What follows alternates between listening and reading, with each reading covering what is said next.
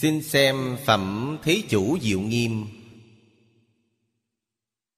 Trường Hàng, Thần Chủ Đêm, Câu thứ bảy. Bình đẳng, Hộ dục chủ giả thần, Đắc Khai ngộ chúng sanh, Lệnh thành thuộc thiện căn, giải thoát môn.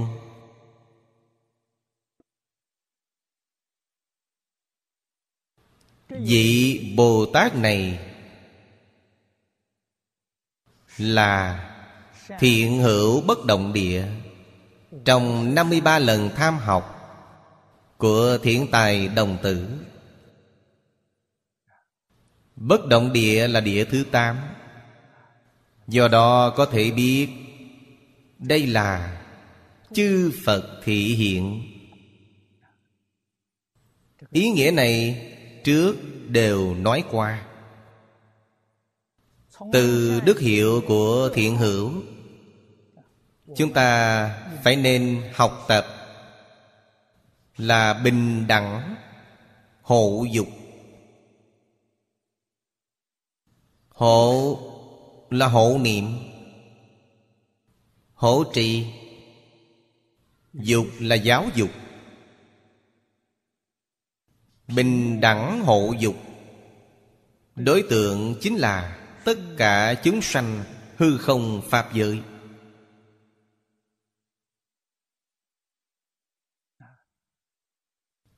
Đó là Chúng ta học Phật, Nhất là học Đại Thừa, Là mong muốn Trong một đời này Có thể giảng sanh thế giới cực lạc. Không thể không có tâm lượng. Nếu không có tâm lượng này, Niệm Phật, niệm tốt đi nữa, Đều không thể giảng sanh. Nguyên nhân gì? Không tương ứng với 48 nguyện của A-di-đà Phật. Di Đà bổn nguyện. Nguyện nguyện đều là Phổ độ tất cả chúng sanh hư không Pháp giới. Cho nên người niệm Phật chúng ta Nếu cảm thấy có một chúng sanh Chúng ta chán ghét họ Hiềm bỏ họ Oán hận họ Tâm này, ý nghĩ này chứa ngại mình giảng sanh. Đạo lý này phải hiểu. Người niệm Phật đông Người giảng sanh quá ít. Hồi trước tôi cầu học ở Đài Trung. Lão cư sĩ Lý Bỉnh Nam thường giảng, Người niệm Phật mười muôn niệm, Thật sự giảng sanh hai ba người thôi. Tại sao nhiều người niệm Phật thế Đều không thể giảng sanh? Tâm lượng quá nhỏ.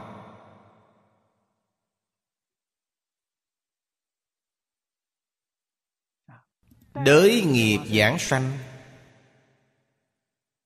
Ghi nhớ, Tổ sư Đại Đức nói rất nhiều. Chỉ đới nghiệp cũ, Không đới nghiệp mới. Chỉ đới tập chủng, Không đới hiện hành. Đạo lý này nhất định phải hiểu. Cho nên người niệm Phật chân chánh, Chọn thế giới Tây Phương cực lạc làm xứ sở để chúng ta tiếp tục tu học. Tâm lượng chúng ta nhất định phải lớn. Người của thế giới Tây Phương đều là tâm lượng lớn, Đều là tâm bao thái hư lượng chu sa giới.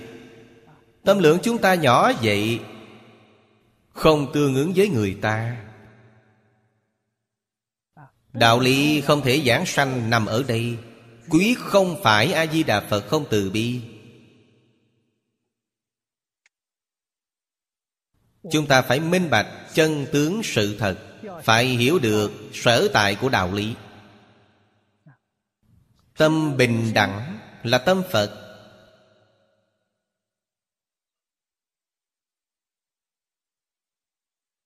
Chúng ta ngay trong đời sống thường nhật, Sáu căn tiếp xúc cảnh giới sáu trận Tu điều gì? Tu tâm bình đẳng Tu tâm thanh tịnh, Tu tâm từ bi. Thanh tịnh từ bi Đều lấy bình đẳng làm căn. Tâm không bình đẳng, Chắc chắn không thanh tịnh. Chắc chắn không chân thành, Chắc chắn không từ bi. Sự từ bi này Chính là ái duyên từ bi Trong Phật Pháp giảng. Tôi thích họ, Tôi từ bi với họ. Tôi không thích họ, Tôi không từ bi với họ. Cảm tình dụng sự Là ái duyên từ bi. Điều đó không hữu hiệu.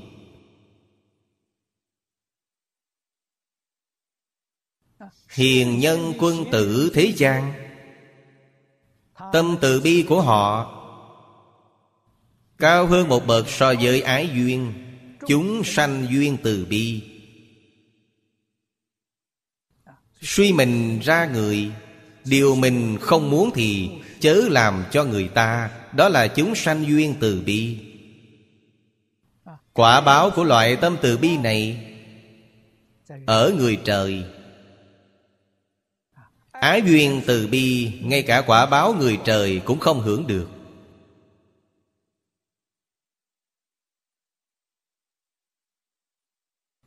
Nâng cao lên nữa là Pháp duyên từ bi.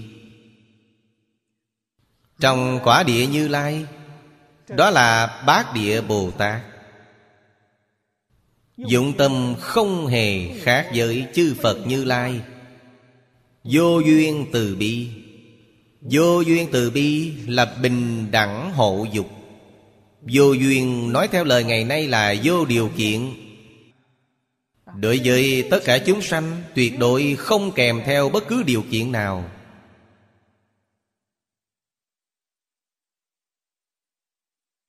Kèm theo điều kiện, Đều không tính là thanh tịnh, Đều không tính là bình đẳng.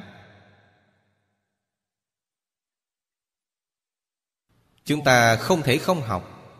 Học những điều này Niệm Phật giảng sanh, đâu có phiền phức vậy. Nhất niệm tương ứng, Nhất niệm Phật, Niệm niệm tương ứng, Niệm niệm Phật. Niệm niệm tương ứng là gì? Bình đẳng là tương ứng. Bất bình đẳng, Bất tương ứng. Đó là điều chúng ta nên nghiêm chỉnh học tập có tâm bình đẳng. Hộ dục tất cả chúng sanh, Không có bất kỳ điều kiện nào. Hộ là ái hộ. Ái hộ tất cả chúng sanh vô điều kiện. Ái hộ tất cả chúng sanh, Các vị nghĩ xem, Các vị còn có thể tổn hại họ sao?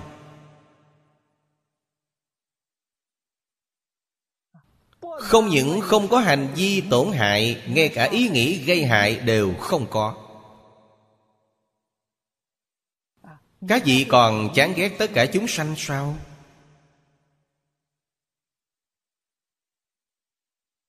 Nếu có ý nghĩ này, Tự chúng ta lập tức phải giác ngộ. Chúng ta đã đi lạc qua tà đạo. Không phải Phật đạo. Phật đạo là tâm bình đẳng Mà chính mình chẳng bình đẳng. Bồ Tát đạo là lục độ tâm. Đây là chánh đạo được chúng ta học Phật thực hành. Chúng ta khởi tâm động niệm, Trái bội bình đẳng, Trái bội lục độ, Chúng ta đi sang đường tà. Đi sai đường, Lập tức phải sửa lại ngay.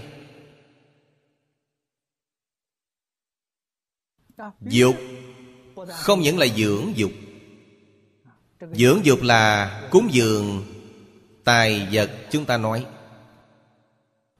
Điều quan trọng hơn là phải giáo dục. Giáo dục là cúng dường pháp.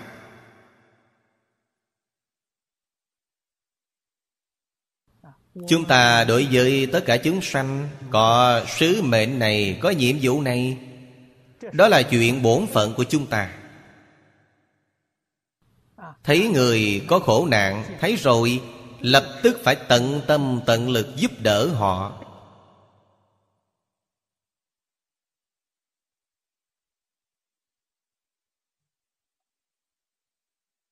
Đặc biệt là các tộc quần khác nhau, các tôn giáo khác nhau. Chúng ta gặp họ có khó khăn, có cần giúp họ không? Họ không phải người phật giáo. Họ không phải người trung hoa. Chúng ta không cần giúp họ. Tâm bình đẳng của các vị ở đâu? Điều này không phải tâm phật.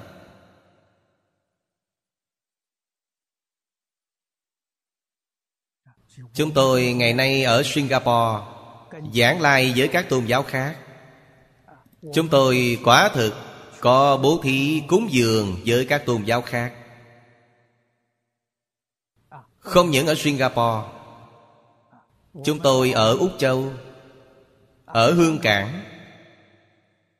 Đi đến khu vực nào là chúng tôi Đều bố thí cúng dường Các tôn giáo đương địa.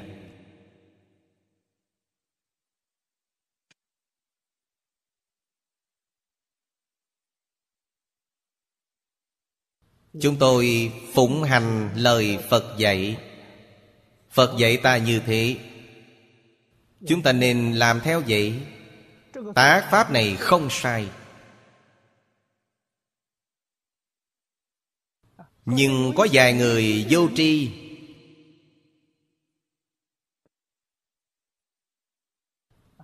Họ phân biệt chấp trước ở đó, Nhao nhao luận nghị bảo chúng tôi làm sai. Khuyên một số tín đồ, Các người ngàn dạng đừng cúng dường Pháp Sư Tịnh không? Hắn là kẻ vô tri tà kiến. Các người cúng dường chúng đều là cúng dường ngoại đạo đó.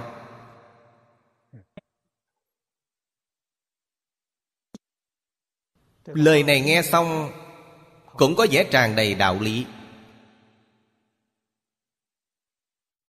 Người đọc qua Kinh Hoa Nghiêm thì biết lời nói của họ. Tự đúng mà sai. Nếu người đối với Phật Pháp, Hơi có một chút xem qua, Có đầu óc rõ ràng, Cũng sẽ minh bạch. Các vị mỗi ngày khóa tụng sáng tối Đều niệm bốn thệ nguyện rộng, Chúng sanh vô biên thệ nguyện độ. Chẳng ngày ngày niệm hay sao? Chúng ta phải hỏi, Người cơ đốc giáo không phải chúng sanh. Người Ấn Độ giáo không phải chúng sanh. Chẳng lẽ nói chúng sanh vô biên thệ nguyện độ, Không phải người theo Phật giáo đều không độ? Phải chăng nói cách này? Phật tâm bình đẳng, Quảng đại vô biên. Chúng ta thấy trong Kinh Hoa Nghiêm Mấy trăm loại tộc quần khác nhau. Tộc loại khác nhau. Văn hóa khác nhau. Tín ngưỡng tôn giáo khác nhau. Hiện tại đoạn này Là Phật Bồ Tát thị hiện thân quỷ thần. À không phải đã nói trong phẩm phổ môn, Nên dùng thân nào đắc độ thì hiện thân này nên dùng thân cơ đốc đắc độ, Ngài hiện thân cơ đốc. Nên dùng thân A Hồng đắc độ, Ngài hiện thân A Hồng. A Hồng là thầy truyền giáo trong đạo hồi. Trong mắt tôi, hết thảy mọi tôn giáo khác nhau, Toàn là quá thân của chư Phật Như Lai. Cho nên tôi bình đẳng cung kính. Cúng dường bình đẳng. Không chút mảy may phân biệt.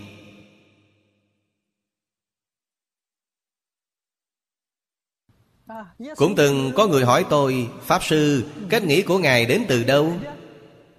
Đại Phương Quảng Phật Hoa Nghiêm Kinh. Tôi có căn cứ, Không phải tôi hồ tư loạn tưởng. Chúng tôi là y giáo phụng hành. Phật dạy chúng ta làm vậy. Làm bằng tâm bình đẳng. Yêu thương chúng sanh, Giáo hóa chúng sanh. Đó là Trong danh hiệu Bồ Tát Dạy chúng ta. Cho nên trong Phật Pháp, Từng ly từng tí Đều là dạy học. Điều này các vị phải hiểu được. Lấy danh tự này, Danh tự cũng là dạy học. Cho nên các vị phải nhìn tên xét nghĩa, Các vị mở trí tuệ. Cổ nhân Trung Hoa hồi trước, Làm cha mẹ, làm trưởng bối, Đặt tên cho dạng bối Đều có dụng ý. Là kỳ vọng của trưởng bối Với đời sau. Hy vọng ta đặt tên họ này cho ngươi, Tương lai ngươi phải hữu danh hữu thực.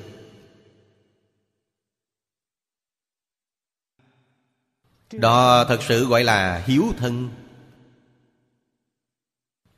Cho nên thời xưa đi đổi tên họ là Đại Bất Hiếu. Tại sao? Trái nghịch nguyện vọng của cha mẹ các vị. Cổ nhân không dám đổi tên họ. Tên cả đời đều không được sửa đổi. Được cha mẹ đặt sau, Có thể trái với tâm nguyện của cha mẹ.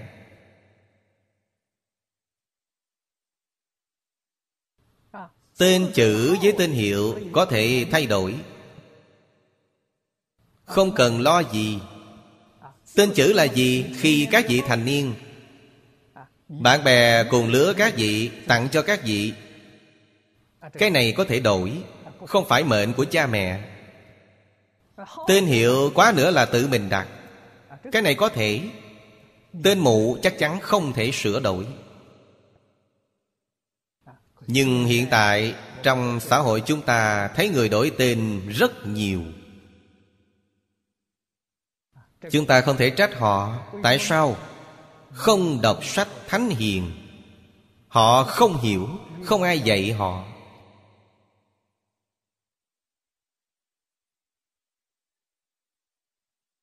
Chúng tôi vô cùng may mắn sanh trong thời đại này, còn có thể tiếp xúc với điển tịch của thánh hiền.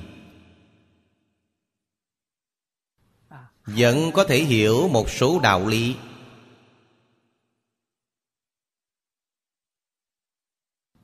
Có niềm tin này, nhất định phải làm trọn trong lời nói việc làm đời sống của mình hộ dục chúng sanh. Giúp đỡ chúng sanh giác ngộ.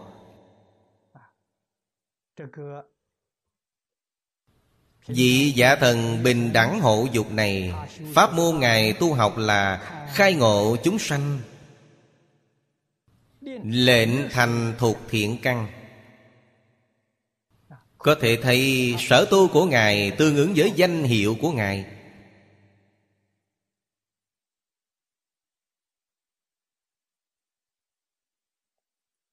Khai ngộ chúng sanh Trong thế giới sa bà. Đó là điều Đức Thế Tôn giảng rất rõ ràng Trong hội Lăng Nghiêm.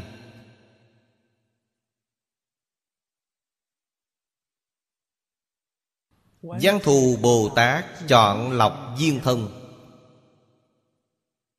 Nói hay lắm Thử phương chân giáo thể Thanh tịnh tại âm văn.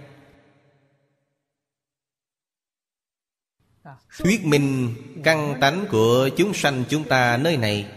Sáu căn thì nhĩ căn lành nhất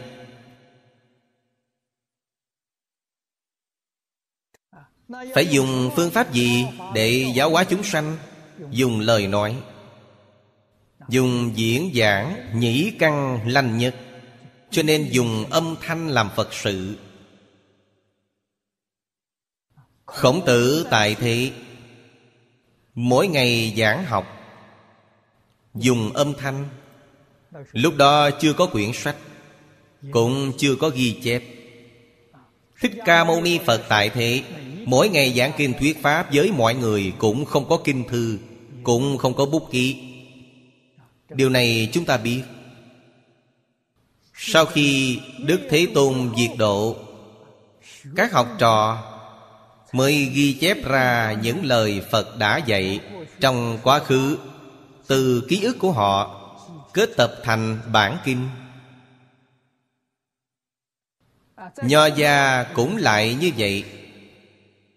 Sau khi khổng tử qua đời, Học trò Đem lời dạy của khổng lão phu tử Ghi lại từ hồi ức, Chỉnh lý thành bản kinh. Phân lượng của nó không nhiều. Chúng ta ngày nay đọc luận ngữ. Là học trò khổng tử ghi lại. Đó là Thuyết minh một ví dụ. Một tấm gương Của khế cơ khế lý. Nhĩ căn lành nhất.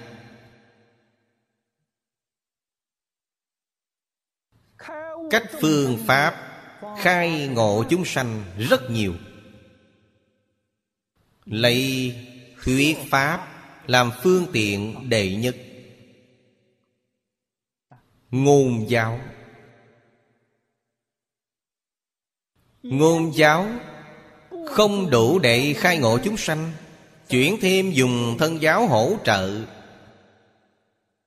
Thân Là ta nói được, làm được. Biểu diễn cho mọi người xem. Làm cho mọi người xem.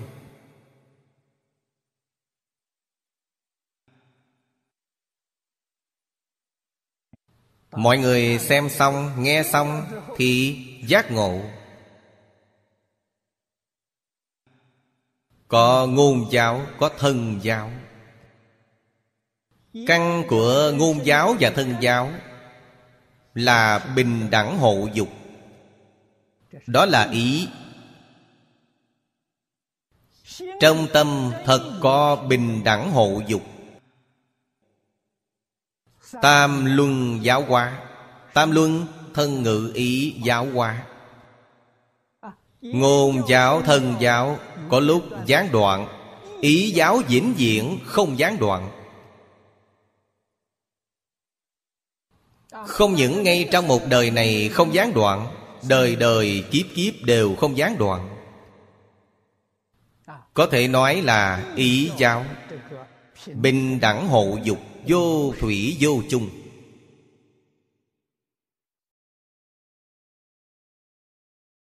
Đạo lý này là chân tướng sự thật, Chúng ta không thể không biết, Không thể không học tập. Học Phật học điều gì? Chính học những điều này.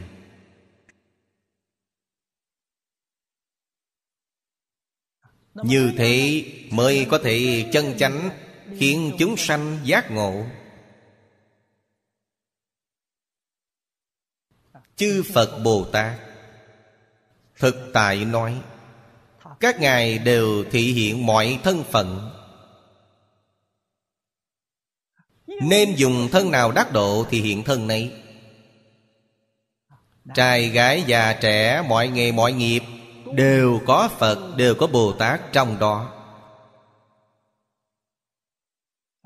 Tại sao chỉ phải nói Những Phật Bồ Tát Xuất gia chứ?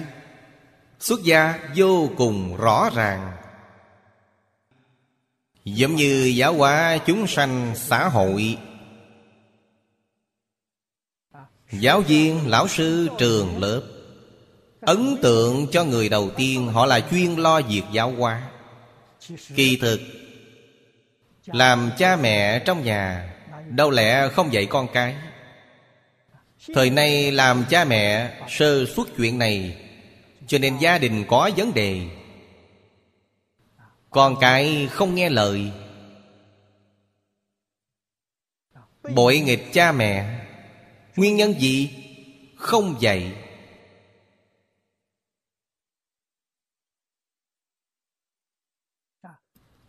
Căn của hộ dục là trong gia đình lúc nào bắt đầu dạy, con cái các vị? Cổ nhân trung hoa nói, thai giáo, bắt đầu lúc mang thai. Người mẹ khởi tâm động niệm, phải tránh quyết định không có nghĩ bậy. Một ý nghĩ của người mẹ ảnh hưởng đến thai nhi một ác niệm, một sân hận, tâm họ bất bình. Có thể họ sinh con ra, một đời đối người chính là sân hận.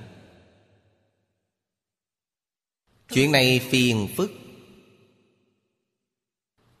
Cho nên làm cha mẹ, tâm tình bình hòa từ tường. Có lòng yêu.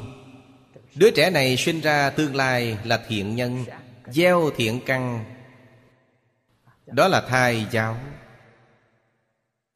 Sau khi đứa trẻ chào đời, đều được cha mẹ biểu hiện trước đứa trẻ, đều là thiện.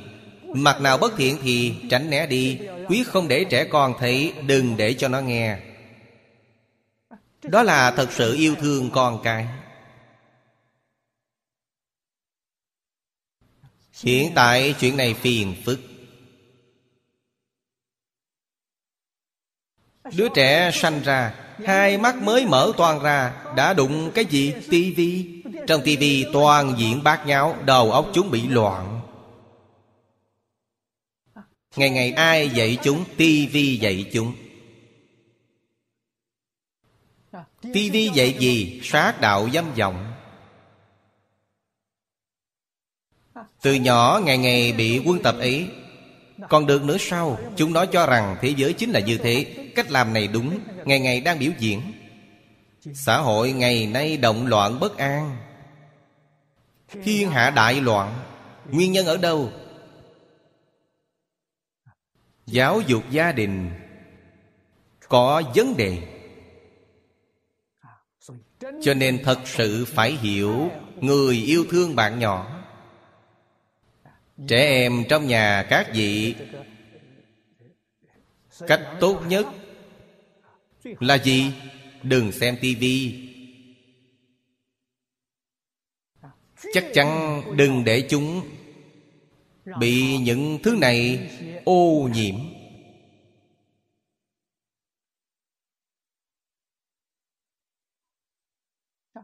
Môi trường tu học đặc biệt chú ý.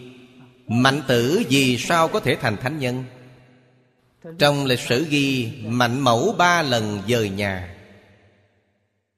Môi trường cư trú này không tốt, Có ảnh hưởng không tốt với trẻ nhỏ Thì dọn nhà.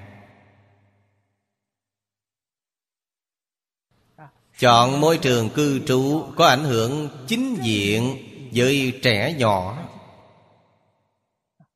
Thật sự gọi là yêu con cái. Bồi dưỡng con cái thành đại thánh đại hiền. Công đức ấy chẳng thể nghĩ bàn. Đại thánh đại hiền, Các vị nghĩ xem Cả đời Ngài giáo hóa ảnh hưởng bao nhiêu người? Với mạnh tử thì ảnh hưởng Toàn thế giới. Ảnh hưởng mấy ngàn năm, Công đức của Ngài là do mẹ Ngài Người mẹ này mới là người mẹ vĩ đại. Đáng khen là vĩ đại. Đó là sự nghiệp của người làm mẹ. Mẹ liều mình tham gia Xã hội, Làm quan, Kiếm tiền, Không chăm lo con cái. Bản thân bà thành công, Nhưng đời sau tiêu luôn. Rất nhiều người giàu chết đi thì con cái tiếp sản nghiệp của họ mới mấy năm phá sản. Tiêu pha rượu chè lũng bãi nhà cửa. Không mấy năm, Nhà nát, Thân bại. Đó là cha mẹ chưa tận hết trách nhiệm. Cha mẹ vô tri. Cha mẹ ngu si Không được giáo dục, Làm chuyện hồ đồ vậy. Họ không gánh trách nhiệm về luân lý. Quả báo họ ác rơi vào tam độ, Họ không được sanh thiên.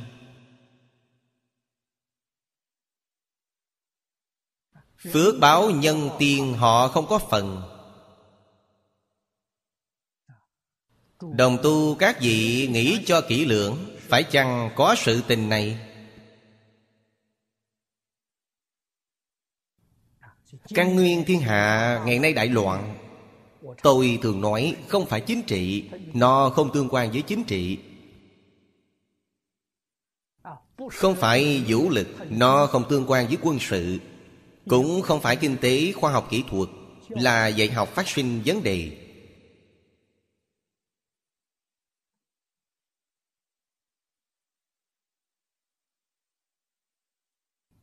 Chúng ta thời nay nói giáo dục là bốn loại giáo dục. Gia đình, trường học, xã hội, tôn giáo. Bốn loại giáo dục thời nay. Thoát khỏi lời dạy thánh hiền. Vậy làm sao?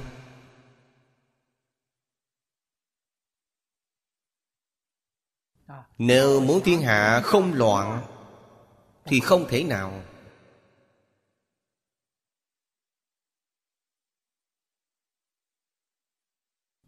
Ba loại trước trong bốn loại giáo dục Có phiền phức lớn.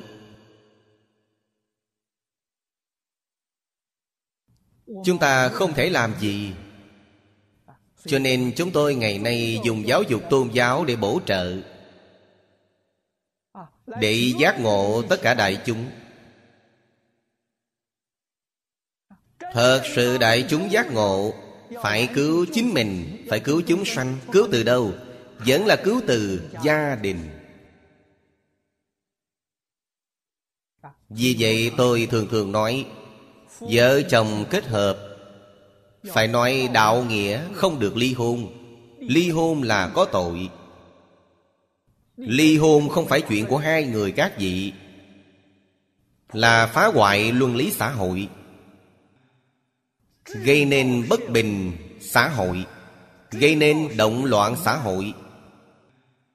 Phá hủy hòa bình thế giới. Tội các vị rất nặng. Mấy tội này đủ để xuống địa ngục.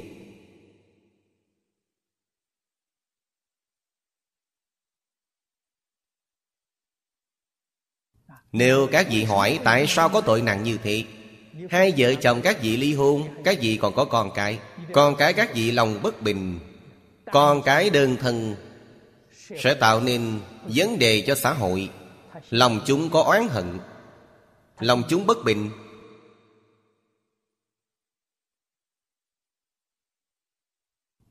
Tương lai nó nguy hại xã hội, Ai gây nên? Hai vợ chồng các vị gây nên bất hòa. Vợ chồng vì sao bất hòa? Giác mi trên lệ trong một niệm. Tôi thường nói, Trước khi các vị kết hôn Mỗi bên yêu nhau.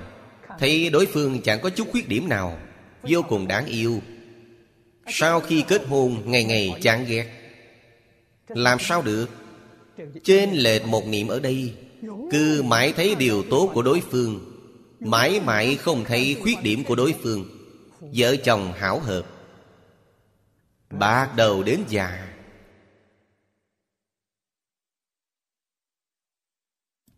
Trên lệnh một niệm Niệm này chính là giác mê Niệm niệm thấy ưu điểm của đối phương là giác ngộ. Niệm niệm đều thấy đối phương không đúng là mê hoặc. Chính là trên lệch một niệm. Cách nhìn của tôi đối với động loạn xã hội, Điều đầu tiên tôi thấy, Tần suất ly hôn của xã hội. Nếu ly hôn quá cao Xã hội này chẳng cứu được. Tôi điều tra những tư liệu khác Không giống với người thường. Tôi thấy tần suất ly hôn Thấy thanh thiếu niên có vấn đề.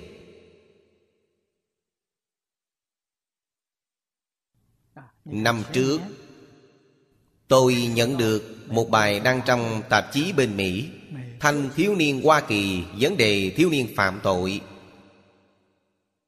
Mỗi ngày, thanh thiếu niên phạm tội. Có bao nhiêu vụ án? Bình quân mỗi ngày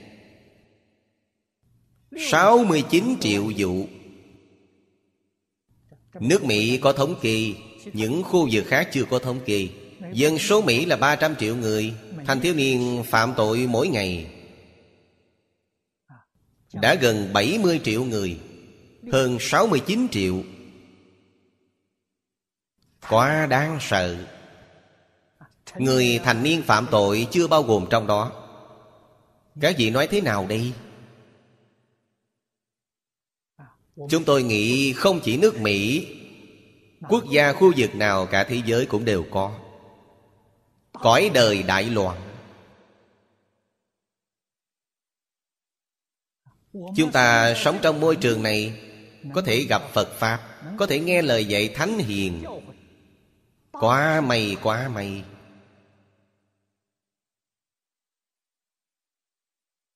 Nếu chúng ta có thể kiên trì, Chăm chỉ nỗ lực học tập, Làm trọn lời dạy Thánh Hiền Trong tâm hành của chính chúng ta, Nói theo câu trong tôn giáo, Tự chúng ta được cứu.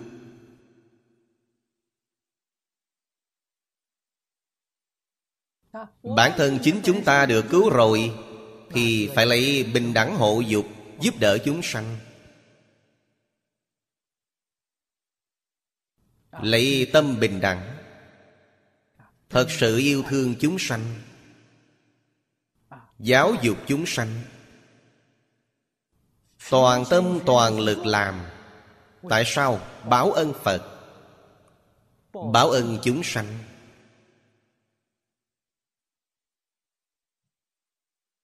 Tận mọi lực lượng để cảm hóa tất cả chúng sanh.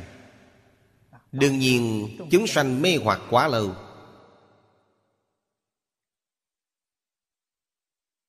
Tập khí phiền não vô thủy kiếp, Nào có dễ thay đổi?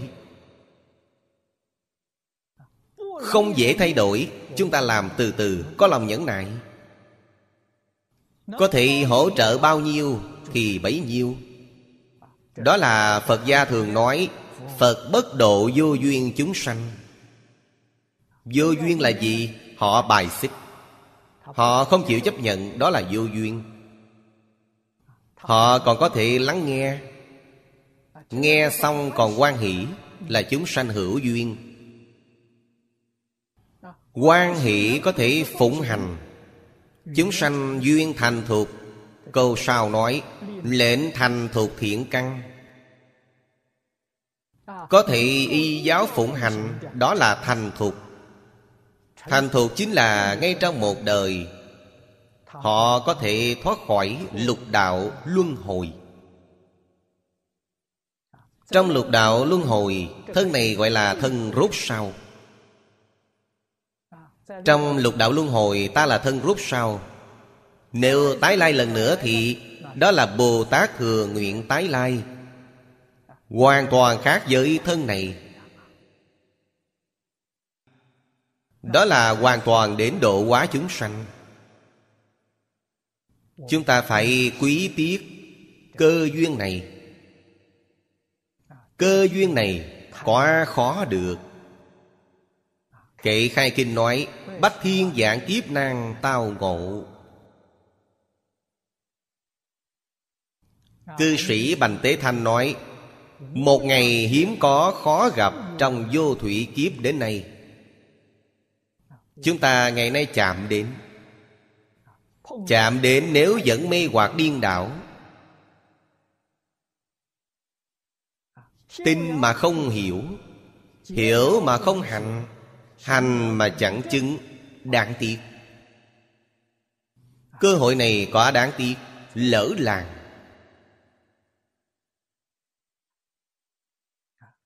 Thanh Lương Đại Sư trong chú giải. Mấy đoạn này chú khá nhiều, Vì là thiện hữu tham phỏng của thiện tài. Cho nên trước sau kinh văn có đối chiếu. Điều này tôi không cần nói kỹ, Các vị xem thì hiểu. Trong chú giải, Có mấy câu đáng để nhắc nhở chúng ta. Đại nguyện tinh tấn lực Cứu hộ nhất thiết chúng sanh. Đây là điều chúng ta bức thiết cần học tập. Chúng ta ngày nay chưa có tâm dũng mãnh tinh tấn này Để giúp đỡ tất cả chúng sanh. Nguyên nhân ở đâu? Nguyện của chúng ta không có. Nguyện chúng ta phát mỗi ngày là giả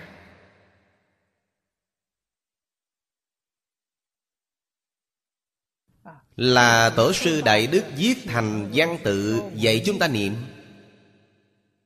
Chúng ta niệm theo họ Chứ không phải xuất phát từ chân tâm. Chúng sanh vô biên thể nguyện độ ngày ngày niệm. Ta phải chăng là chân thật phát tâm này? Không Thấy một con kiến liền đạp chết dí. Độ chúng sanh chỗ nào? Con muội tới đốt là chúng ta đập chết. Chúng sanh vô biên thể nguyện độ chỗ nào? Ý nghĩ soát đạo dâm vọng chưa đoạn. Tịch khí chưa đoạn. Ngày ngày vẫn làm những chuyện này Biết làm những chuyện này không đúng Vẫn cứ làm chẳng lơi tay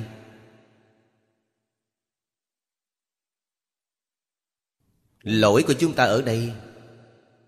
Đời đời kiếp kiếp tu học. Không có thành tựu. Đó chính là gì? Chúng ta không có nguyện tâm chân chánh. Nếu thật sự yêu thương tất cả chúng sanh, Sao các vị chịu tổn thương động vật nhỏ? Các vị nếu thấy một con kiến nhỏ ở đây, Chúng ta sẽ phát tâm chăm lo nó. Sợ nó bị kẻ khác tổn thương.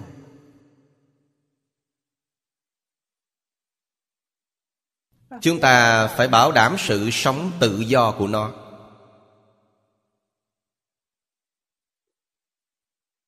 Cho nên tôi thường nói những con vật nhỏ này, Các vị đuổi nó đi, Đều là sai. Chúng ta phải thường suy nghĩ, Kỹ sở bất dục vật thi ư nhân. Điều mình không muốn đừng làm cho con kiến. Chúng ta nếu trong một đoàn thể bị người ta đuổi đi, Chúng ta có cảm tưởng gì? Hôm nay con kiến đến nhà chúng ta Chúng ta đuổi nó đi, Đạo lý giống vậy.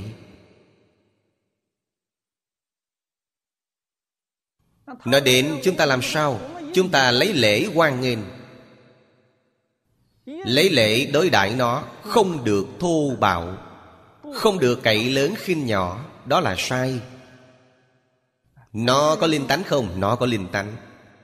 Không những động vật có linh tánh, Hoa, cỏ, cây cối đều có linh tánh. Chúng ta yêu thương, Chăm lo chúng, Chân thành. Ngay cả hoa, cỏ cũng mọc lớn đặc biệt sung xuê, Nở đặc biệt khiến ta thích nhìn, Nó đền đáp các vị.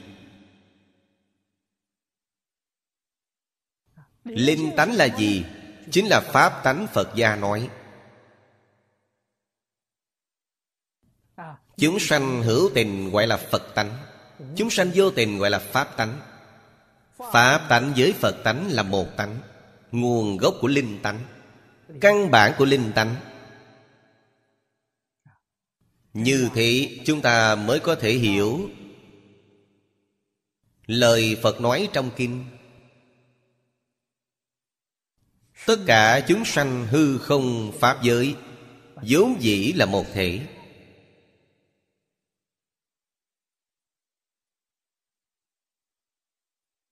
Chúng ta phải tư duy quan sát cho kỹ. Chứng thực câu nói này của Phật. Chứng thực nó. Quả nhiên sau khi chứng thực Tư duy, lý niệm của các vị Đều có sự thay đổi. Những tạp khí xấu kém quá khứ kia Tất nhiên sẽ thay đổi, Sửa đổi từ ý nghĩ. Liễu phàm tiên sinh giảng qua, Đó là sửa từ tâm. Tầng bậc cao nhất. Không phải sửa từ sự, Không phải sửa từ lý, Sửa đổi từ ý nghĩ. Cần phải thật sự thấy rõ Tất cả chúng sanh hư không Pháp giới Có quan hệ gì với mình? Các vị rõ ràng sự tình này, Ý nghĩ bèn sửa đổi. Chắc chắn không có ý niệm tổn thương chúng sanh. Đều sẽ không tổn thương cành cây ngọn cỏ. Đối với bất cứ động vật nhỏ nào, Đương nhiên càng không thể tổn thương. Động vật nhỏ đều không tổn thương Sao biết hại người? Nào có lẽ này. Đó là đảm bảo chúng ta giảng sanh. Tồn tâm này, hành sự này Thì một niệm tương ứng một niệm Phật.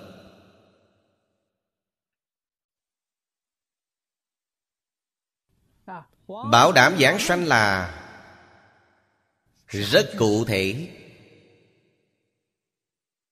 Lúc giảng sanh Các vị tuyệt đối sẽ không sanh bệnh.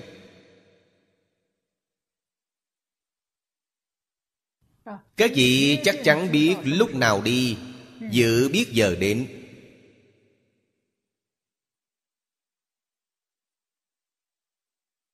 Các vị chỉ tu tốt, chắc chắn thành tựu.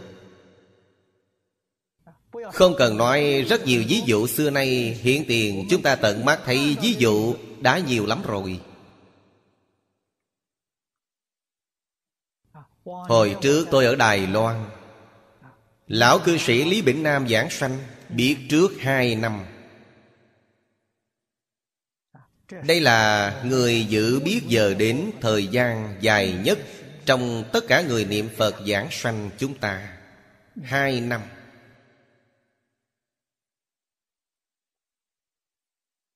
Lúc thầy giảng kinh bảo mọi người, Tôi giảng kinh, giảng hai năm tiếp theo thì tôi không giảng nữa Có rất nhiều thính chúng sau khi nghe lời này đến Đài Bác hỏi tôi, Lão sư nói vậy có ý gì? Tôi nói, ý nghĩa này của thầy là Hai năm sau Ngài sẽ tịch, Quả nhiên chẳng sai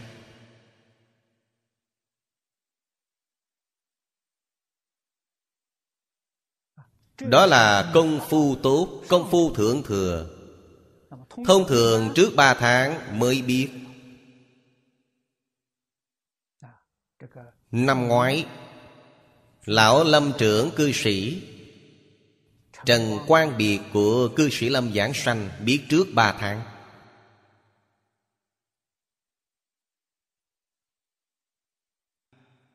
Ông viết lên giấy ngày 7 tháng 8 Viết mười mấy chữ ngày 7 tháng 8 Viết ba tháng trước, Người ta thấy không hiểu nghĩa gì.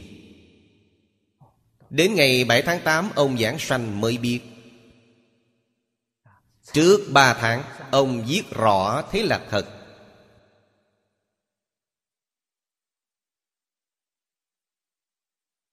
Chẳng phải giả đâu.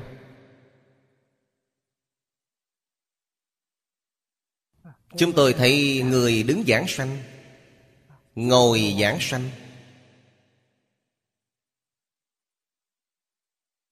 Đây là trong nửa thế kỷ, Chúng tôi tận mắt thấy, Tận tai nghe, Có mười mấy người.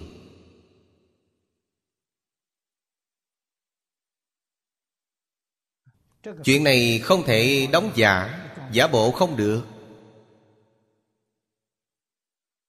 Điều đó chứng minh cho chúng ta Tại sao họ có thể. Lời dạy giảng trong kinh họ làm được.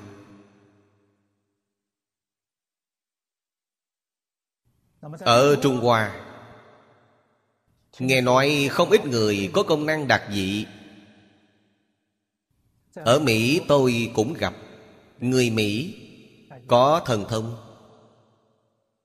Ở Úc Châu, tôi cũng nghe nói không ít. Vì sao họ có năng lực này?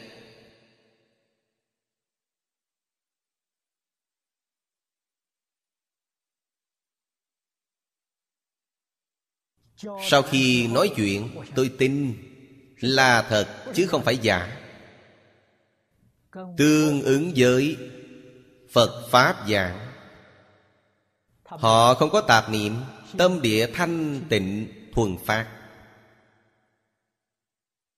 Cũng tức là Nói vọng tưởng phân biệt, Chấp trước ít. Năng lực của chúng ta tại sao mất đi? Phật nói với chúng ta, Năng lực sáu căn của chúng ta Đều khắp hư không Pháp giới. Trong kinh, Phật nói những Bồ Tát này, Kinh vô lượng thọ, mọi người các vị niệm rất thuộc. Những người giảng sanh thế giới cực lạc Định thế giới cực lạc, Người người đều là Thần thông quảng đại. Thiên nhãn nhìn thấu, Thiên nhĩ nghe suốt. Tâm họ biến tri, Đều là tận hư không biến pháp giới. Khôi phục lại bản năng. Không phải từ bên ngoài. Năng lực của chúng ta sao mất đi? Vọng tưởng phân biệt chấp trước. Phẩm xuất hiện trong Kinh Hoa Nghiêm nói nhớ thiết chúng sanh giai hữu như lai trí tuệ đức tướng. Đức là năng lực, Tướng là tướng hảo. Đảng dĩ vọng tưởng chấp trước, Nhi bất năng chứng đắc. Đây là câu nói ra Mầm bệnh của chúng ta.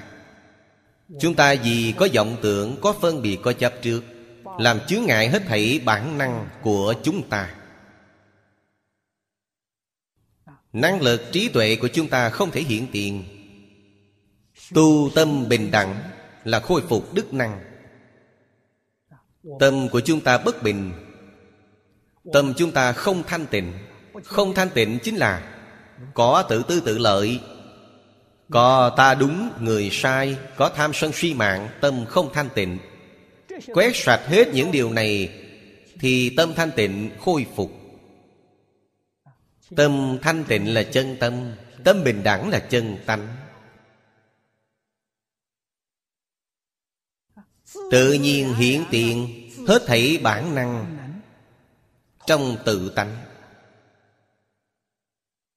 Do vậy, chúng ta đọc kinh. Nghiên giáo.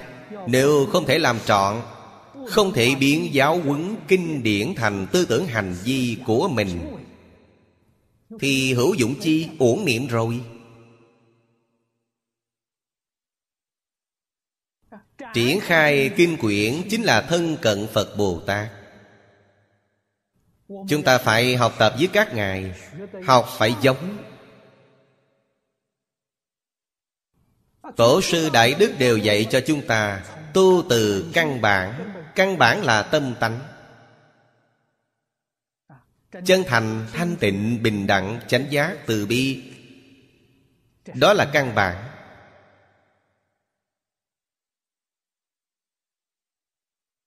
Hồi trước chúng ta ghét người. Người này không tốt với ta. Thường hay chê bai ta, nhục mạ ta Thậm chí muốn tìm cách hãm hại ta. Ta hận họ Ta không thích họ. Bây giờ học Phật Ta yêu họ Ta tôn kính họ Ta cảm ơn họ. Ý niệm chuyển biến rồi. Tại sao bây giờ giác ngộ Những hành vi của họ là giúp ta tiêu nghiệp chướng? Đương nhiên ta phải cảm ơn. Sao ta có thể hận họ? Nếu ta hận họ, Không những nghiệp chướng của ta không tiêu được Mà còn nặng thêm. Như thế, chúng ta mới thật sự Thể hội lời mà cổ nhân nói Thiệt thòi là phước. Ý nghĩa đó ta hiểu được. Phước từ đâu đến? Nghiệp chướng tiêu thì phước đến. Người tiêu nghiệp chướng thay các vị như thế Các vị không cảm kích họ Các vị còn hận họ là sai Quá sai, cực sai. Chúng ta chuyển đổi ý nghĩ. Vĩnh viễn sống trong thế giới cảm ơn. Niệm niệm cảm ơn luôn luôn cảm ơn nơi nơi cảm ơn. Ý nghĩ cảm ơn. Ngày đêm không gián đoạn tâm chúng ta nhiều thư thái, nhiều vui vẻ. Thật sự là thường sanh lòng quan hỷ. Thế gian này không có oan gia, không có đối đầu. Thuận cảnh, nghịch cảnh đều là môi trường tốt để tu học. Thiện nhân, ác nhân đều là thiện tri thức của ta. Thiện tài nhập cảnh giới này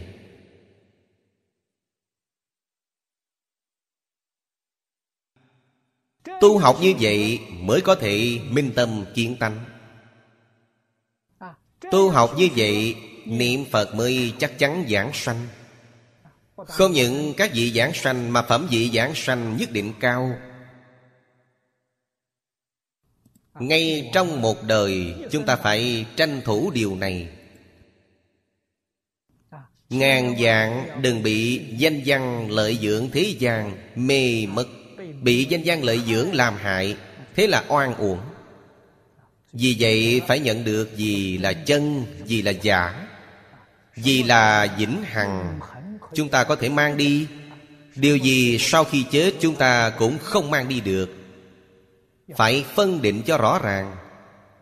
Thật sự phải chăm chỉ nỗ lực làm, Ví như có thể tùy duyên được là tốt. Đừng đi so đo, Đừng có chấp trước thì đời này sẽ rất được vui vẻ, rất hạnh phúc. Đoạn này, đại ý chúng ta giảng đến đây. A ni tho pho. A ni tho pho. a ni tho pho